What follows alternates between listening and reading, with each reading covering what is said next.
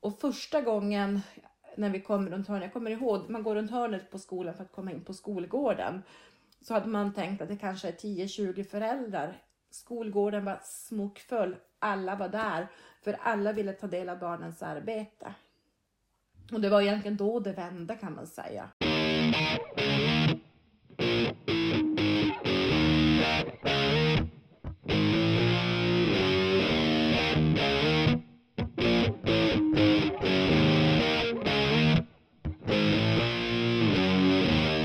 Hej och mycket välkomna till ett nytt avsnitt utav Gränslöst lärande. Idag så ska vi fokusera på rektorsyrket. Mm. Vilket ska bli spännande. Eh, det har vi inte gjort tidigare i vår programserie. Som vanligt så är jag Niklas Lind och Peter Hjelm som rattar programmet. Varmt välkomna.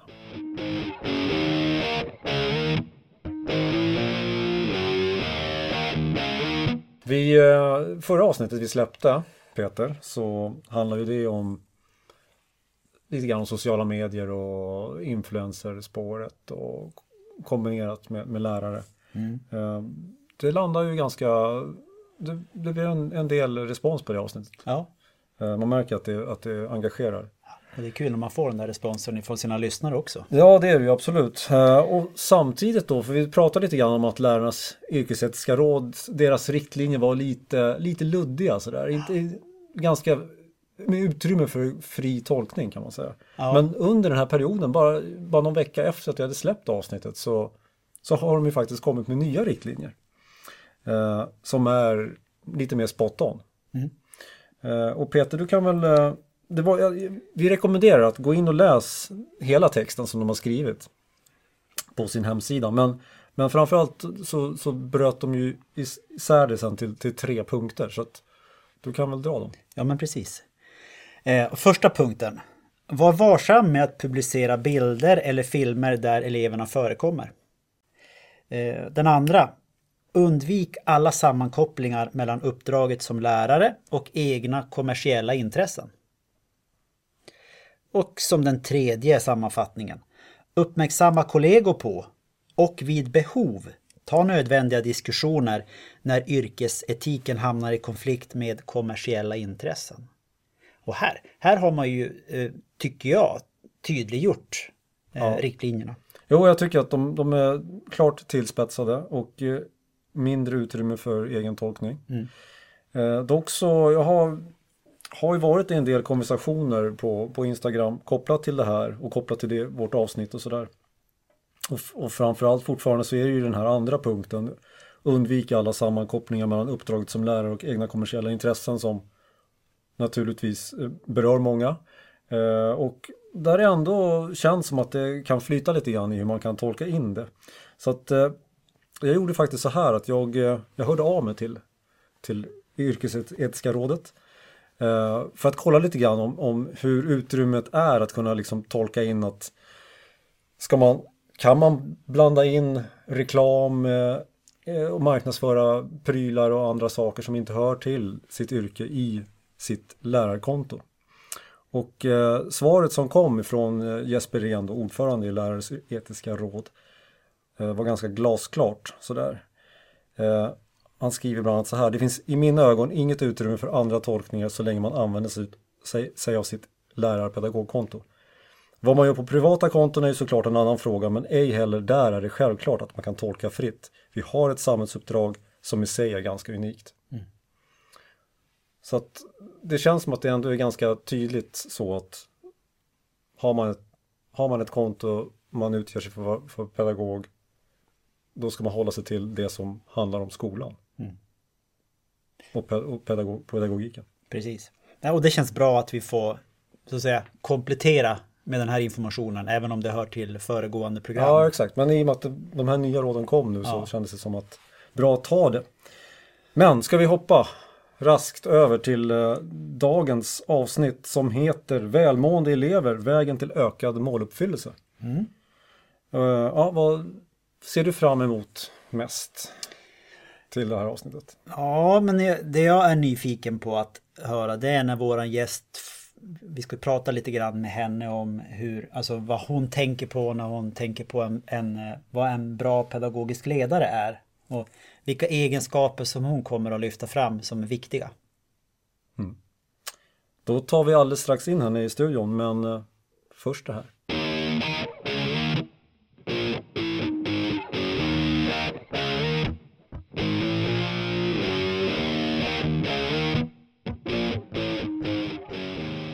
I Sverige har vi cirka 1,4 miljoner elever i grund och gymnasieskolan.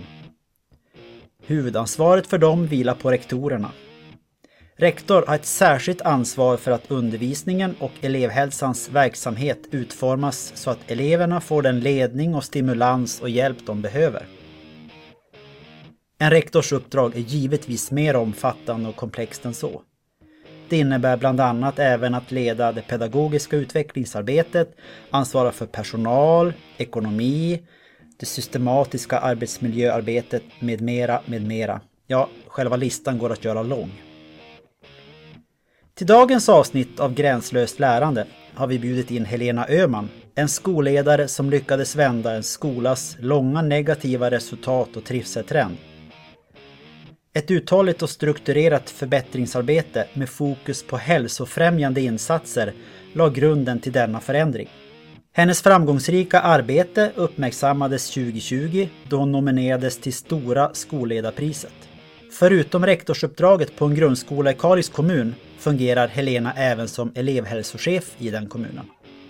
Vi är nyfikna på vad själva förbättringsarbetet bestod av och hur Helena och pedagogerna gick tillväga för att vända den negativa trenden på skolan. Vi är också nyfikna på hur Helena ser på sig själv i sin roll som pedagogisk ledare. Vad lägger hon in i definitionen och vilka personliga egenskaper rankar hon högst? Förutom detta så kommer vi även att prata om en kommande bok som Helena skrivit. Det här och mycket annat ska vi samtala med henne om.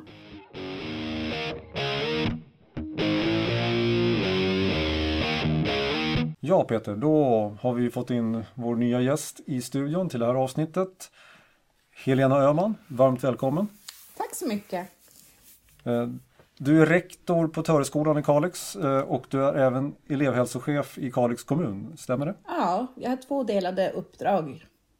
Det är ju lite intressant, den kombon, hur, hur, hur får du ihop den? Eh, av en slump egentligen kan man väl säga. Från början när jag kom till Kalix så var jag rektor för särskolan halvtid och eh, elevhälsan, det hörde väl kanske lite mer ihop. Och på olika sätt så hamnade jag sen att jag, jag bytte ut min kära särskola och hamnade i Töre som idag är lika kär som särskolan och jag trivs jättebra med båda mina uppdrag.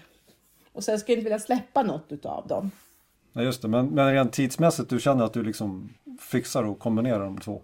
Jo, men det, det känner jag att jag gör. Vissa perioder är det ju givetvis lite när det blir arbetsanhopningar på båda ställena. Men samtidigt så, så är det så inarbetat just elevhälsan och jag har otroligt duktig personal på båda, i båda verksamheterna. Mm, låter härligt. Vi brukar ju som sagt eh, ha ett Google-parti här där vi, där vi via googling och lite annat tagit fram eh, vem du är lite grann sådär. Och Peter, du kan köra. Ja. Eh, 2020 så blev du nominerad till det stora skolledarpriset. Vi ska prata lite mer om det lite senare, men kom det där som en överraskning? Det kan jag väl säga att det gjorde. När de ringde upp ifrån eh, Skolledarförbundet och berättade att jag var nominerad och att jag var en utav tre kandidater kvar i slutomgången så blev jag väldigt överraskad. Ska jag vara riktigt ärlig så visste jag knappt att det fanns något som hette det Stora Nordiska Skolledarpriset. Eh, sen vet jag att du har jobbat på ett SIS-hem, Johannesbergs ungdomshem. Det har jag gjort. Jag har jobbat som lärare eh, under några år där och sen var jag också skolledare för hela delar, delar, norra regionen för Statens institutionsstyrelse. Så jag har jobbat över många SIS-hem i Sverige. Vilka kommuner eller vilka SIS-hem är det som du hade ansvar över då? Eh, det är ju som skolan, jag hade inte ansvar över något av hemmen utan det fanns ju på varje SIS-hem en skola, eller det finns det på alla SIS-hem. Och på den tiden när jag var, då var det sko- eh, institutionschefen som var ansvarig för skolan.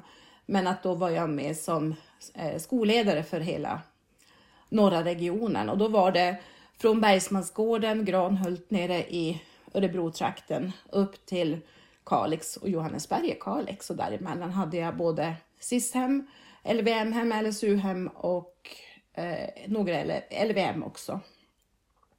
Vi går vidare på Kalixspåret. Eh, 2019 så blev du utsedd till eh, Kalix-ambassadör. Alltså nu jag, har du varit tänk... och googlat. jag tänkte jag ska läsa själva motiveringen. Ja. Eh, hon har ett stort engagemang utöver vad arbetet kräver, vilket innebär att hennes verksamhet fått stor betydelse för att utveckla Kalix kommun. Det har mm. bland annat medfört att barnfamiljer flyttat till Töre. Helena är en sann Kalix-ambassadör. Mm. Fina ord där. Ja, värmande ord verkligen mm. kan jag säga. För det var också en sån här liten överraskning när, när de ringer mig eh, mitt i sommaren faktiskt och berättade att jag var nominerad till Kalix ambassadör. Eh, och så jag har fått vara uppe på scen och ta emot pris under sommarfesten i Kalix som var. Um, jätteroligt att få det och ja, det, det är ju just det här arbetet med hälsofrämjande skolutveckling som gjorde att, eh, att det blev en popularitet. Kalix kom i media lite grann. Och det arbete som vi gjorde tillsammans vid Töreskolan har ju också fått ringar på vattnet, både i Kalix och utanför Kalix. Mm. Det kommer vi komma in lite grann på, mm. Peter. Men eh, medför det några plikter då, att du är ambassadör?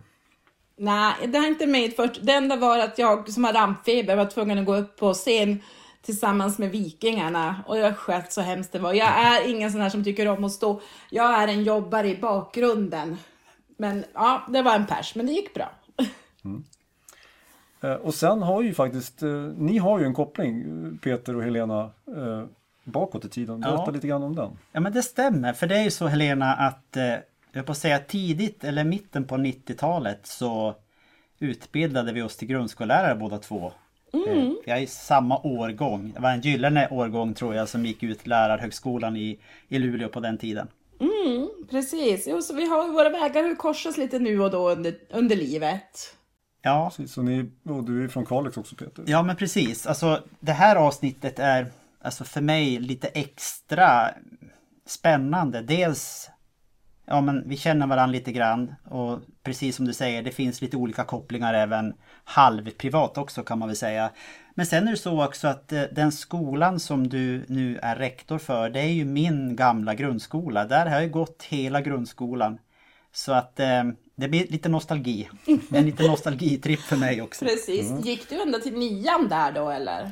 Ja precis på den tiden så ja. var det ju även högstadiedelen. Mm.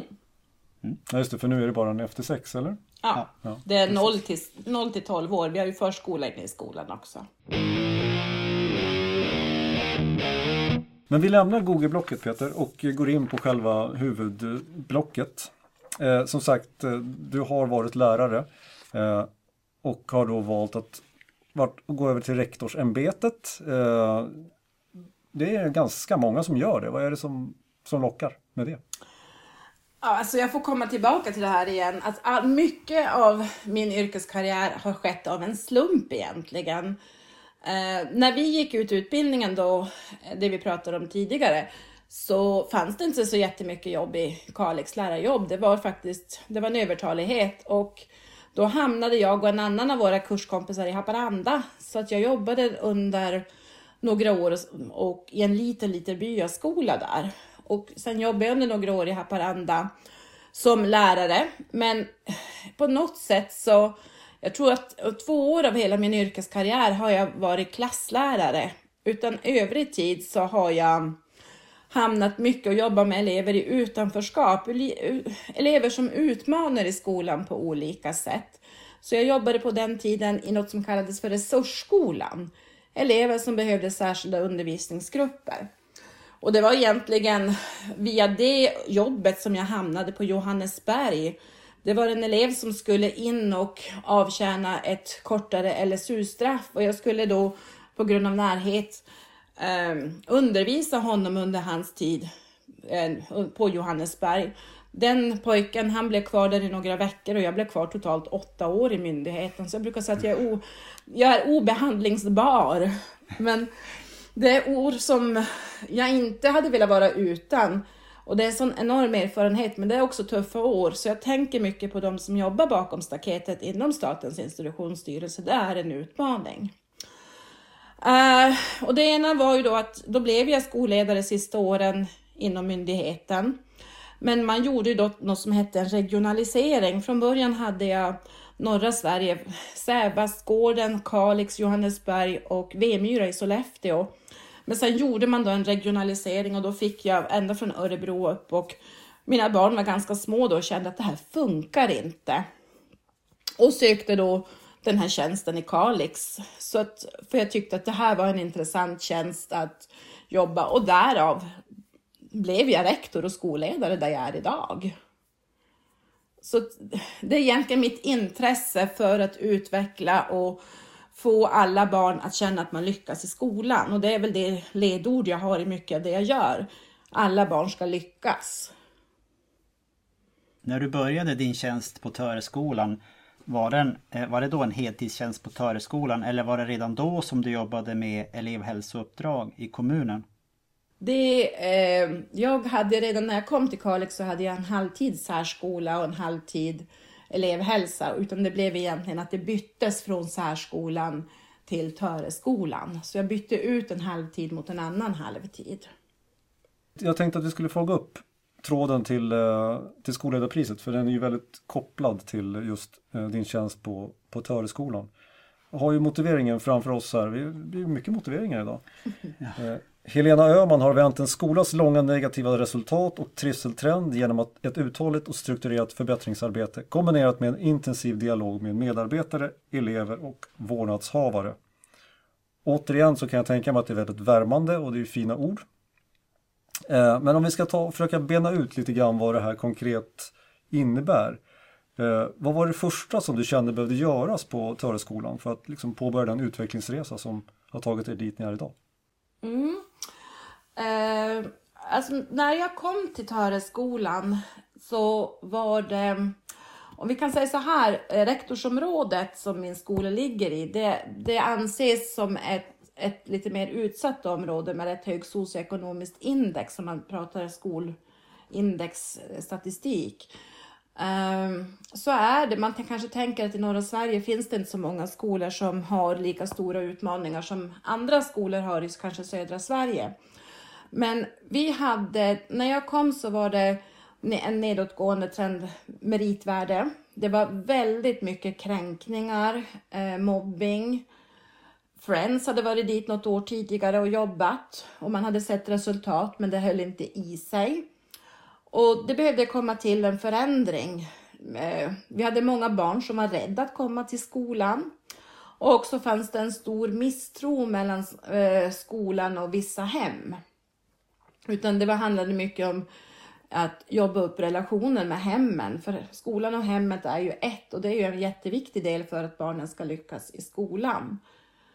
Och eh, jag gjorde, just då gick jag rektorsprogrammet och gjorde en verksamhetsutvecklingsplan som det heter. Eh, den, ja, den delen av kursen. Så jag gjorde en ganska omfattande analys av läget. Och eh, det jag såg var att um, man gjorde väldigt mycket bra vid skolan. Pedagogerna var jätteduktiga, men man gjorde väldigt mycket. Uh, man kanske inte jobbade fullt ut med det man gjorde. Istället så höll man på med många metoder. Man hade ingen sam en enhetlig plan hur man jobbade. Uh, och vi såg att vi behövde göra ett förbättringsarbete för att vända den här trenden. Vi hade också elever som hade väldigt låg självkänsla. Ehm, eh, bland annat var det en pojke som jag mötte som gick i sexan då och så säger han när jag pratar med honom att eh, vi satt och diskuterade och varför man inte vill lyckas i skolan och varför man inte ger järnet i skolan och kämpar. Och då säger den här pojken att nej men det fattar du väl, alla vet att jag är från Töre och då är jag bara skit. Och det, det där är ett ord som fastnade, ett uttryck som fastnade för mig där jag kände nej, det här ska, så här ska det inte vara. Och eh, det var väl egentligen det som var grunden till, till att vi insåg att vi behövde göra ett utvecklingsarbete. Och eh, ja, jag vet inte om det var svar på frågan, jag tappade tråden. ja, jo, absolut, det var det. Eh, Men, men vad, vad började du med då? Eh, det vi gjorde var ju då först att vi gjorde en, en väldigt en kartläggning och hämtade in också eh, all information vi hade från skolan och vågade vidga lite grann informationshämtandet. Eh, vi tittade mycket både på de här klassiska min utvärdering, betygen, utvärderingar, eh, omdömen. Men vi tittade också eh, på skolsköterskans resultat i hälsosamtal. Och det är en guldgruva som många glömmer bort kanske att, att skolsköterskorna sitter på väldigt mycket information. Vi tittade på de kränkningar som fanns och sen pratade vi mycket med hemmet och kommunicerade med hemmet vad man såg och tänkte och tyckte. Och det satte vi ihop i en utvecklingsplan och en handlingsplan som, som sen blev då grunden till eh, vårt utvecklingsarbete. Och det var att vi såg att vi behövde jobba med hälsofrämjande insatser. För vi hade många barn som kommer till skolan som inte åt frukost, kanske inte åt middag heller. Eh, lunchen på skolan är det enda man äter ordentligt. Vi hade barn som hade hög skärmtid, eh, sov sent, gick och sov väldigt sent på helgen för att vrida på dygnet under helgen och ha svårt att komma tillbaka i början av veckan. Vi hade också barn som var väldigt stressade, kände, hade tidiga symptom på nacke, ryggont, tidiga tecken på psykisk ohälsa. Eh, redan när man gick i årskurs fyra så hade man redovisat det i hälsosamtal. Och eh, sen också kränkningarna, att vi behövde jobba med det. Och hela det här grundarbetet, det blev sen någonting som kom att heta Hälsans Big Five. Så att det är våran signal för Töreskolan, det är Hälsans Big Five. Och det handlar just om att visualisera eh, för barnen att de här bitarna jobbar vi med, att det här är en helhet, det här är hela handen, det är din hälsa. Mm. Helena, jag måste få fråga, när du säger vi, eh, då pratar du om dig och pedagogerna eller har ni kopplat in andra funktioner eller professioner på Töreskolan? Eh, det är jag, jag är jättenoga när jag jobbar med utvecklingsarbeten att alla är med. Alla som finns runt barnen är med. Det är vi tillsammans som är möjliggörare. Givetvis är det ju pedagogerna som gör elevhälsan i klassrummet som är första ledet så att säga. Men elevhälsan, vi ändrade elevhälsans arbete från att vara vi och dem till att det är vi tillsammans. Så mycket, en del i utvecklingsarbete handlade just om att vrida elevhälsans arbete från att jobba på individnivå till att hamna på organisationsnivå, jobba på klass med klasser. Sen givetvis så jobbar man ju på individnivå också, men inte bara det, utan man jobbar tillsammans med pedagogen. Och sen också har vi haft in eh, kök och lokalvård i arbetet också. Det är också, just lokalvården är ju en yrkesgrupp som ser väldigt mycket. De är ofta alltid, eller alltid ute i korridoren och bland eleverna. Ja, det är nog en, en resurs som vi ska tänka extra mycket på för att det är precis som du säger att man tänker tillbaka till sin egen skoltid också så vaktmästare, kökspersonal, de som städar är lika viktiga för att man ska få den här vi-känslan på en skola. Precis, jo. Men så är det ju. Det handlar det ju absolut om. Och som sagt var, då i samma veva som ja, vi började jobba med det här så utlöste också Skolverket en, ett bidrag eller en satsning som hette Hälsofrämjande skolutveckling. Um, I vilken uh, man fick bidrag för att jobba strukturerat. Och bidraget till, med bidraget följde också med en följeforskare. Så att vi har hela tiden under, ja egentligen äh, ja, nästan från början haft med eh, Åsa Gardelli i vårt arbete som är professor i specialpedagogik vid LTU. Så att vi har jobbat i, på olika sätt tillsammans och där har vi också sett en stor fördel med att jobba nära akademin. Verksamheten och akademin jobbar nära varandra. Eh, så att vi var med då två år i Skolverkets hälsofrämjande Eh, skolutveckling och har då jobbat, vi har jobbat i flera looper som vi kallar det. Första året handlade det mycket om att göra förändringar på organisationsnivå, övergripande. Jag menar att elevhälsan blir en del av vardagen, handlar det om. Vi jobbar med gemensam struktur i skolan. Eh, vi började bygga på trygghet mycket. För att nästa år så grottade vi ner arbetet och då blev det mer på klassnivå. Vad behövde vi göra där? För att slutligen då, det här året har vi faktiskt jobbat så att eh, Töreskolan har varit med i ett ULF-projekt där verksamhetsnära forskning och beprövad erfarenhet ska ske i klassrummet av pedagogen. Så det är egentligen, det har varit en röd tråd under hela, hela tiden, under fyra års tid på olika sätt. Men du Helena, visst är det så då att eh, kapitlet När hela hjärtat är med mm. är, är, som ert bidrag i eh, den här boken Elevhälsa och en hälsofrämjande skolutveckling i teori och praktik? Precis, vi har varit med. Det är ju faktiskt Eh, det är en av mina pedagoger som har skrivit det tillsammans med sina elever som då gick i sexan för att få den verksamhetsnära berättelsen i, i själva boken. Första delen av boken är ju då professurer eh, som är inom olika områden som skriver och beskriver sina områden och sen andra delen då är det från verksamhetens olika verksamheter som man beskriver framgångsfaktorer. Eh, om vi har förstått det rätt så har ni också jobbat en hel del med, med skolans trivselregler. Ja. Eh, mm. Eh, kan du berätta lite grann om det arbetet?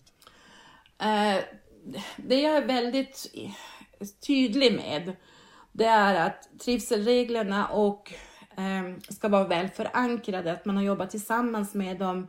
Alla som jobbar på skolan ska känna till samma trivselregler och att barnen har en delaktighet och också ett inflytande, inte bara ett på papper ett inflytande utan ett riktigt inflytande. Så att vi har jobbat fram skolans trivselregler under flera års tid. Man har haft en grund och sen har elevrådet då fått vara med och påverka och göra förändringar som, som alla kan stå bakom. Så det är också en av sakerna, trivselreglerna. Och det ska vara tydliga trivselregler som alla kan följa och förstå. Så, ta något exempel på, på, på tydliga trivselregler. Vi säger hej till varandra. Vi ser varandra, vi säger hej till varandra. Eh, sen har vi också eh, i arbetet när hela hjärtat är med och hälsans Big Five, när vi jobbade med det så jobbade vi också fram något som heter en ledarskapsutbildning för våra äldsta elever för att eleverna ska få ett större inflytande och kunna vara än mer och påverka sina egna dagar.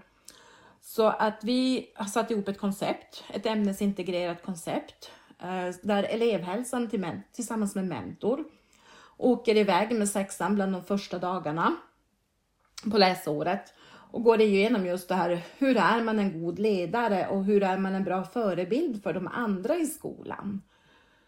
Och sen under året så jobbar man på lite olika sätt. Där elevhälsan och mentor och vår socialpedagog jobbar tillsammans med sexorna.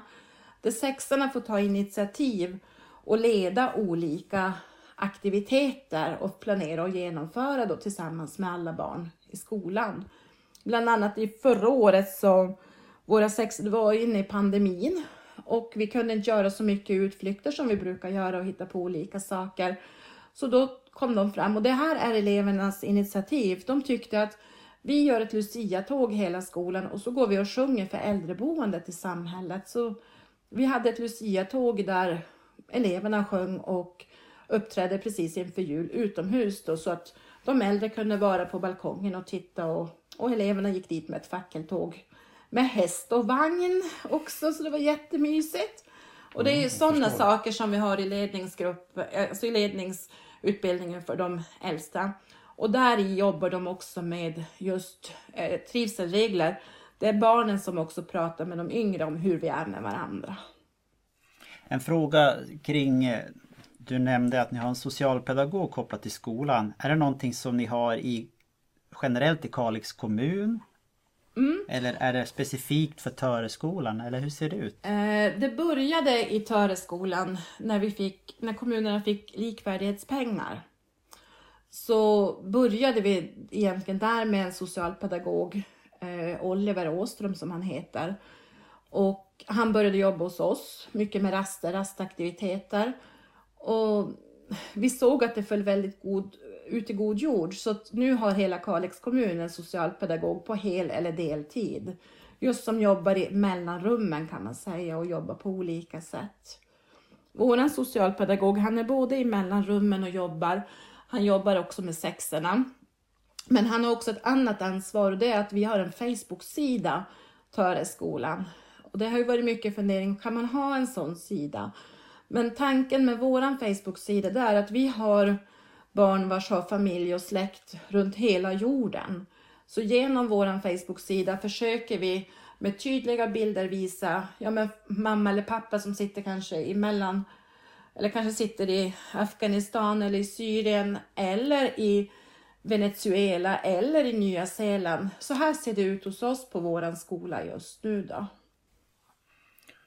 Har det, varit, eh, alltså, har det varit svårt att få med, du pratar ju om att alla ska vara med, har det varit svårt att få med alla, alla delar på tåget?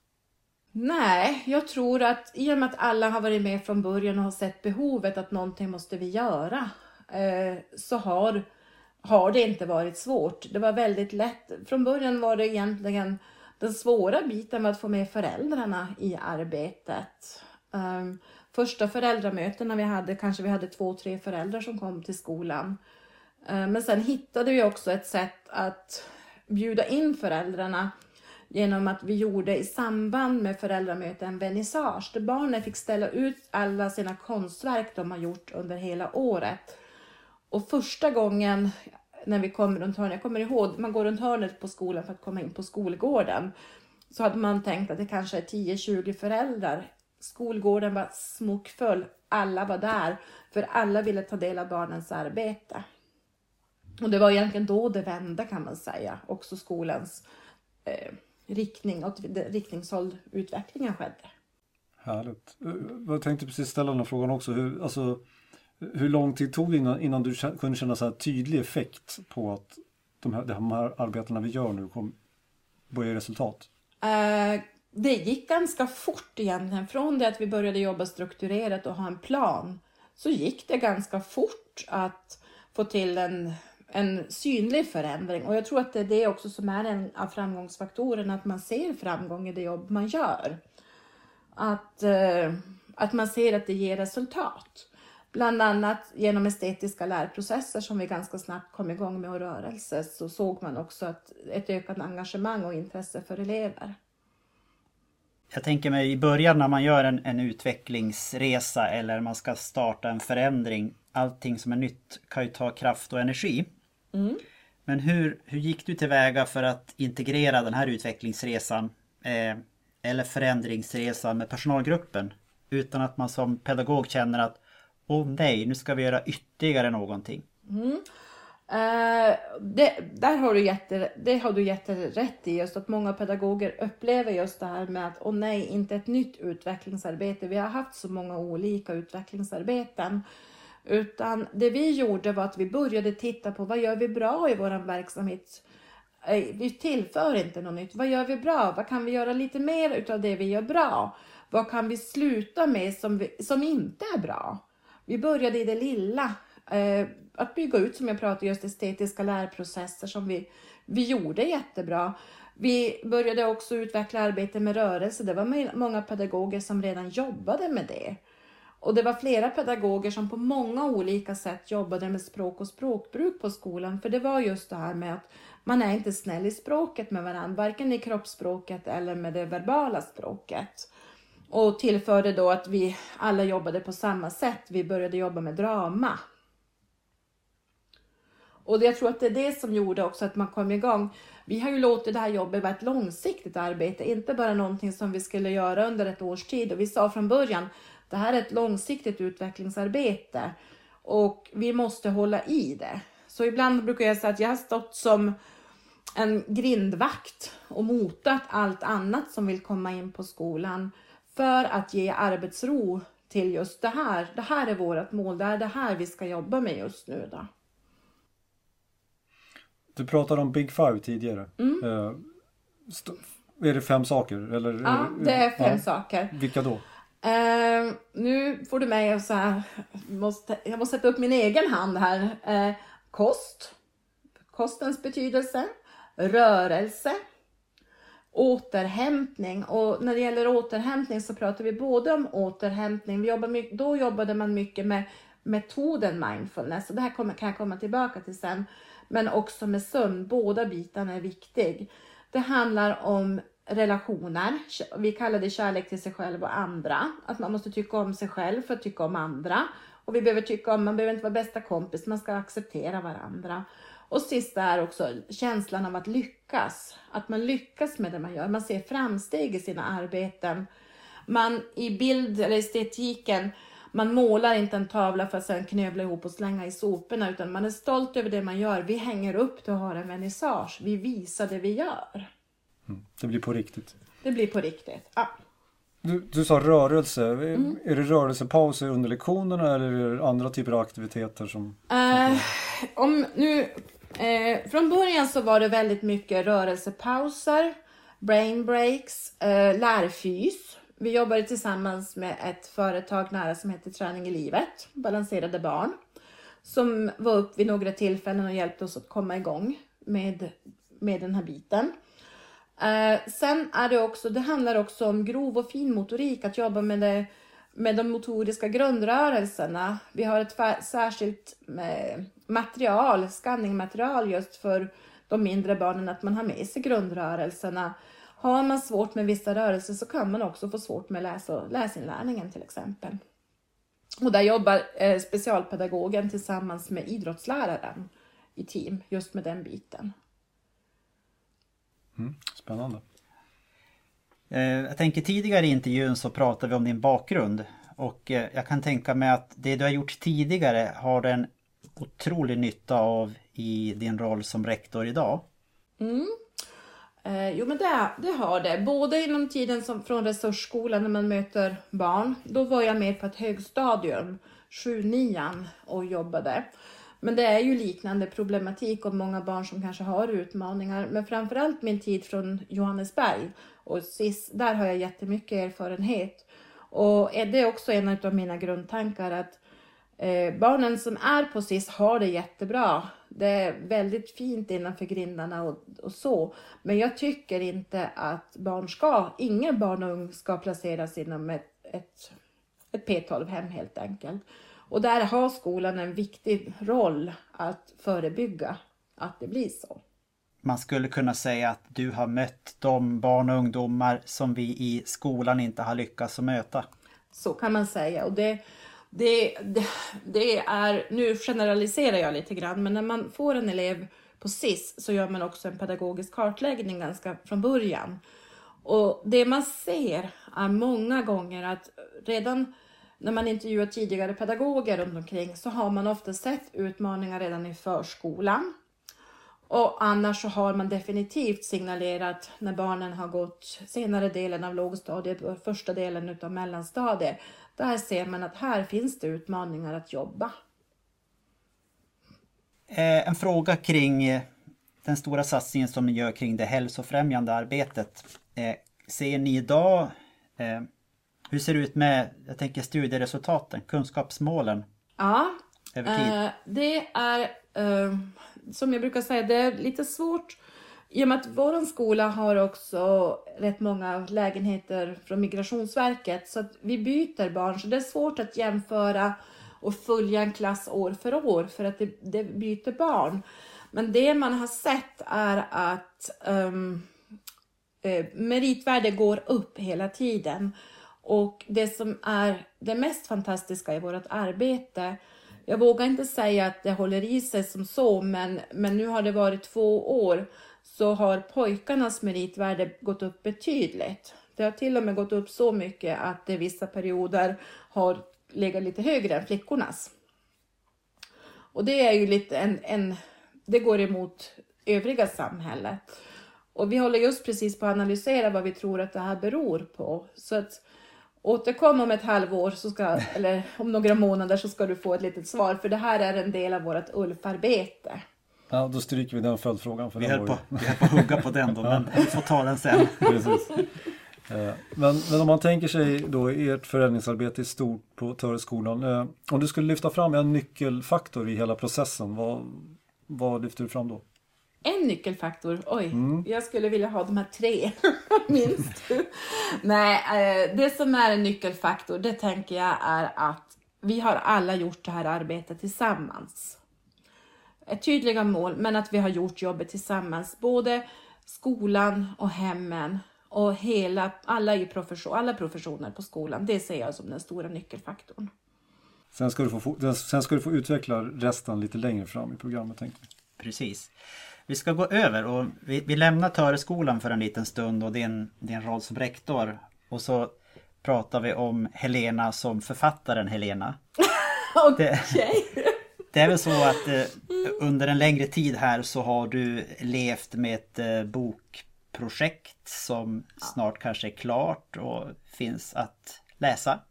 Ja, det är så här att jag och eh, skolsköterskan som var vid skolan när jag började eh, där 2017 har skrivit, eller vi skriver eh, en bok som ska komma ut ja, vid jul, Lucia kanske. Växa i lärande. Som handlar just om en hälsofrämjande skolutveckling. Hur man kan jobba med alla professioner tillsammans.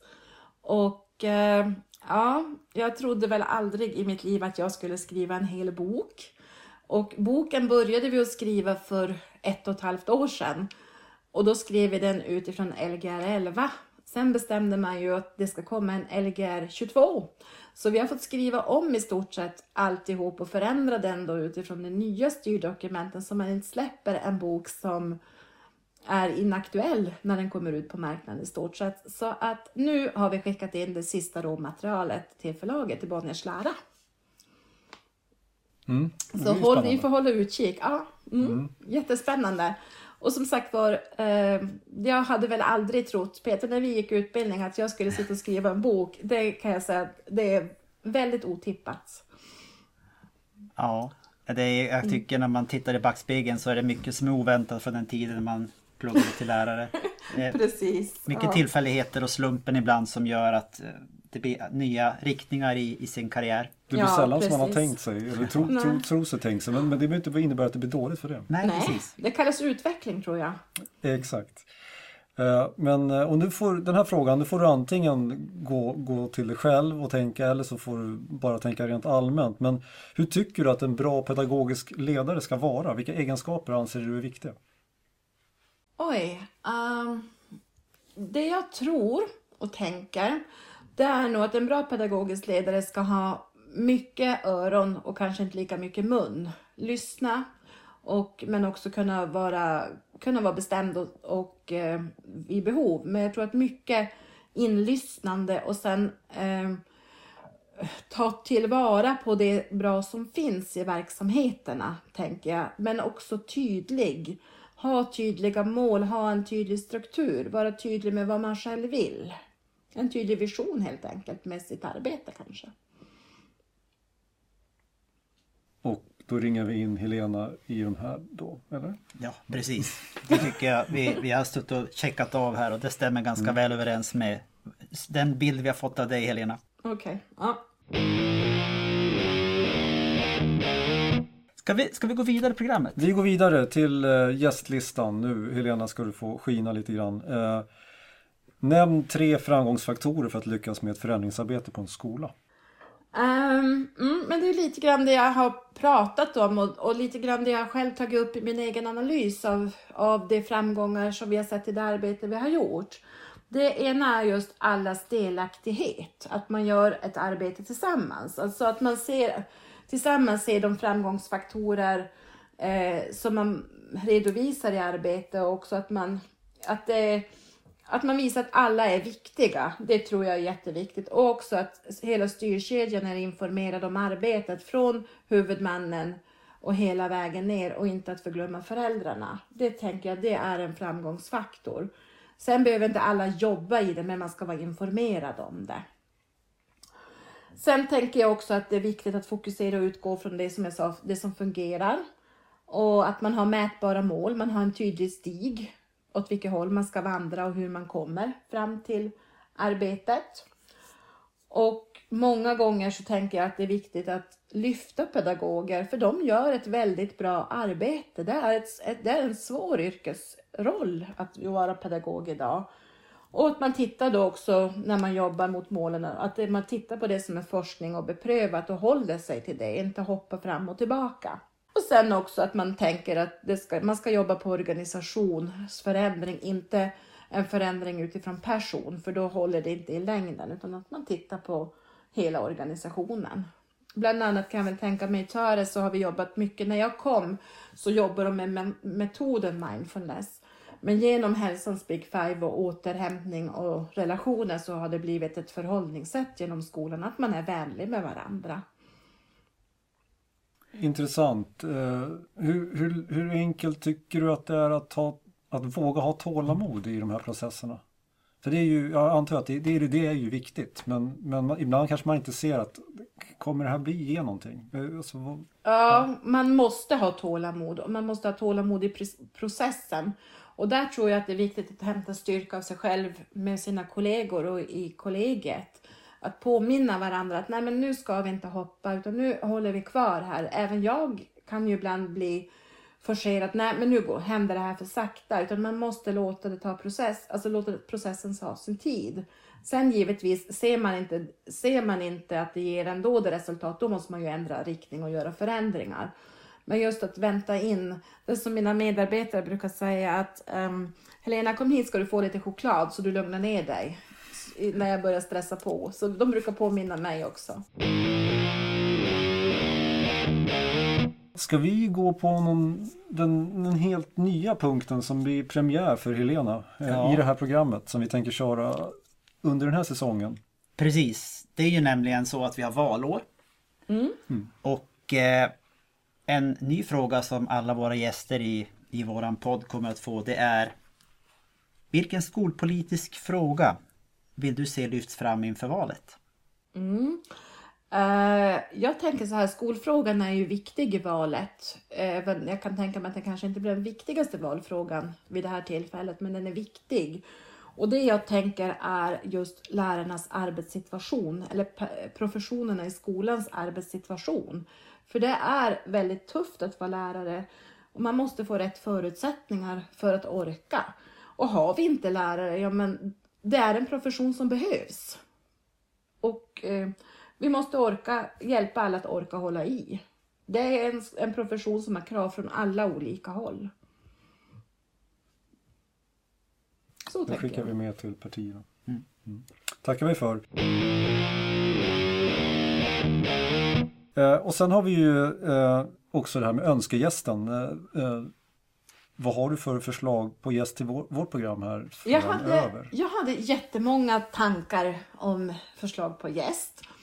Men då skulle jag vilja lyfta en pedagog som jobbar faktiskt i Töre, har jobbat i Morjärv under många år. Som jag skulle vilja att man får upp ögonen för och jag tror hon skulle fånga väldigt många. Det är Ann-Kristin Lundqvist. Hon är både pedagog, men också, alltså fritidspedagog, men också jobbar med estetiska lärprocesser. Eh, hennes sätt att vara och tänka eh, är unikt kan jag säga, på många olika sätt. Och jag tror att hon skulle vara intressant för många att lyssna på. Och samma sak, så det hon gör, eh, Stina då, som hon också kallas, det är att hon knyter ihop lärprocesser, estetiska lärprocesser och uttryckssätt med återbruk, med att ta tillvara på miljön, det vi har runt omkring oss. Hon har ett läromedelskonto som i stort sett är noll kronor kan jag säga. Men hon gör otroligt mycket. Mm, nu blir man ju väldigt nyfiken. Mm, verkligen. Mm. Eh, vi tackar för det. Ja, Helena, har du, har du något i övrigt som du vill tillägga som du känner att eh, det här borde vi också prata om? Eh, nej, inte så här som jag tänker nu direkt. Det var väldigt intressant att få vara med i ert program.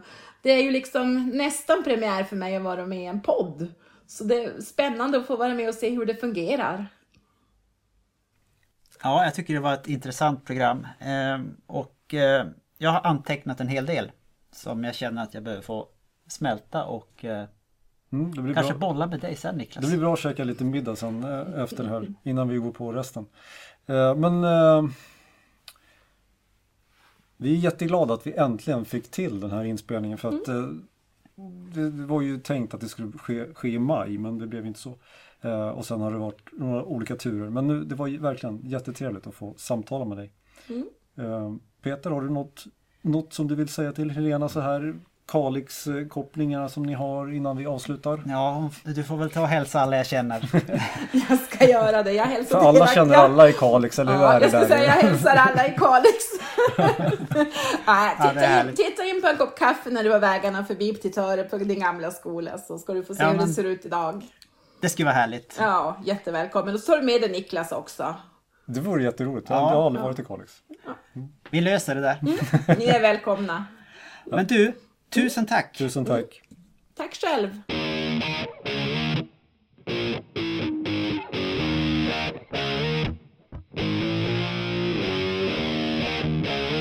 Ja, nu har vi ju sagt eh, hej då till Helena och stängt den dörren. Eh, och nu står vi här som vanligt och ska reflektera lite grann.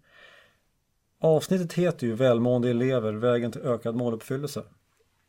Frågetecken, vad, vad säger du? Ja, men det Helena beskriver hur man på skolan där har fokuserat på det hälsofrämjande arbetet. Hur man har jobbat med hälsans Big Five. Och att faktiskt att över tid så har, hon sa ju det, att där märker man att meritvärdet har ökat. Hon kunde till och med se en, en markant ökning bland pojkar. Och att i vissa fall var den högre än meritvärdet hos eh, flickor. Vilket inte är det vanliga idag i Sverige.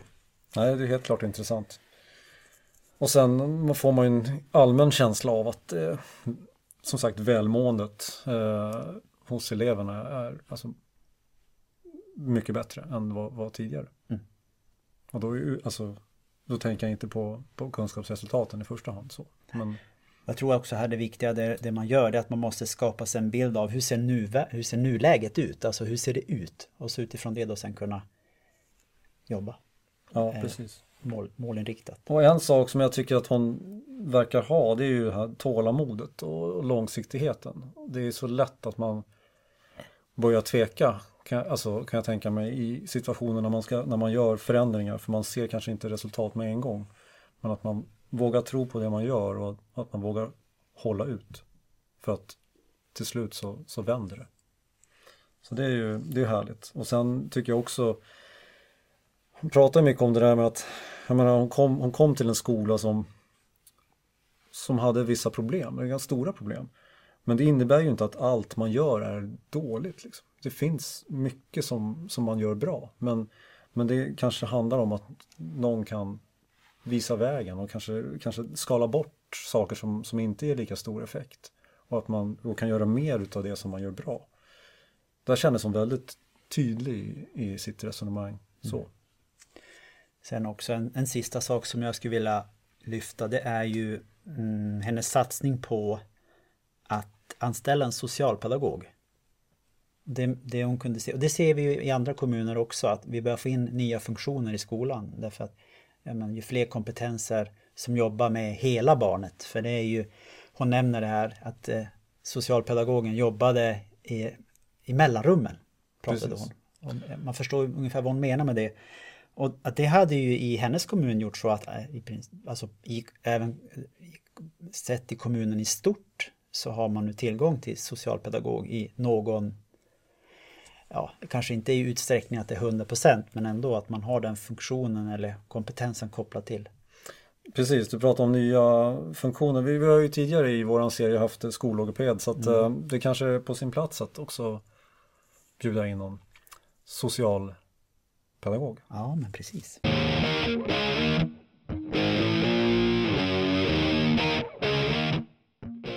Hade du något mer eller? Nej, nu känner jag mig nöjd. Mm. Det, är, det är ett intressant avsnitt Eh, och eh, nu är bara frågan Peter, vem ska vi bjuda in nästa gång? Det vet vi inte ännu. Den här, har vi, den här personen har vi haft på lut ett tag. Ja. Kul att det äntligen blev av. Som vanligt så är det ju Granslås Larande på Instagram eh, för att följa oss. Eh, och eh, ja, på återhörande. Ha det så bra. Tack och hej. Hej då!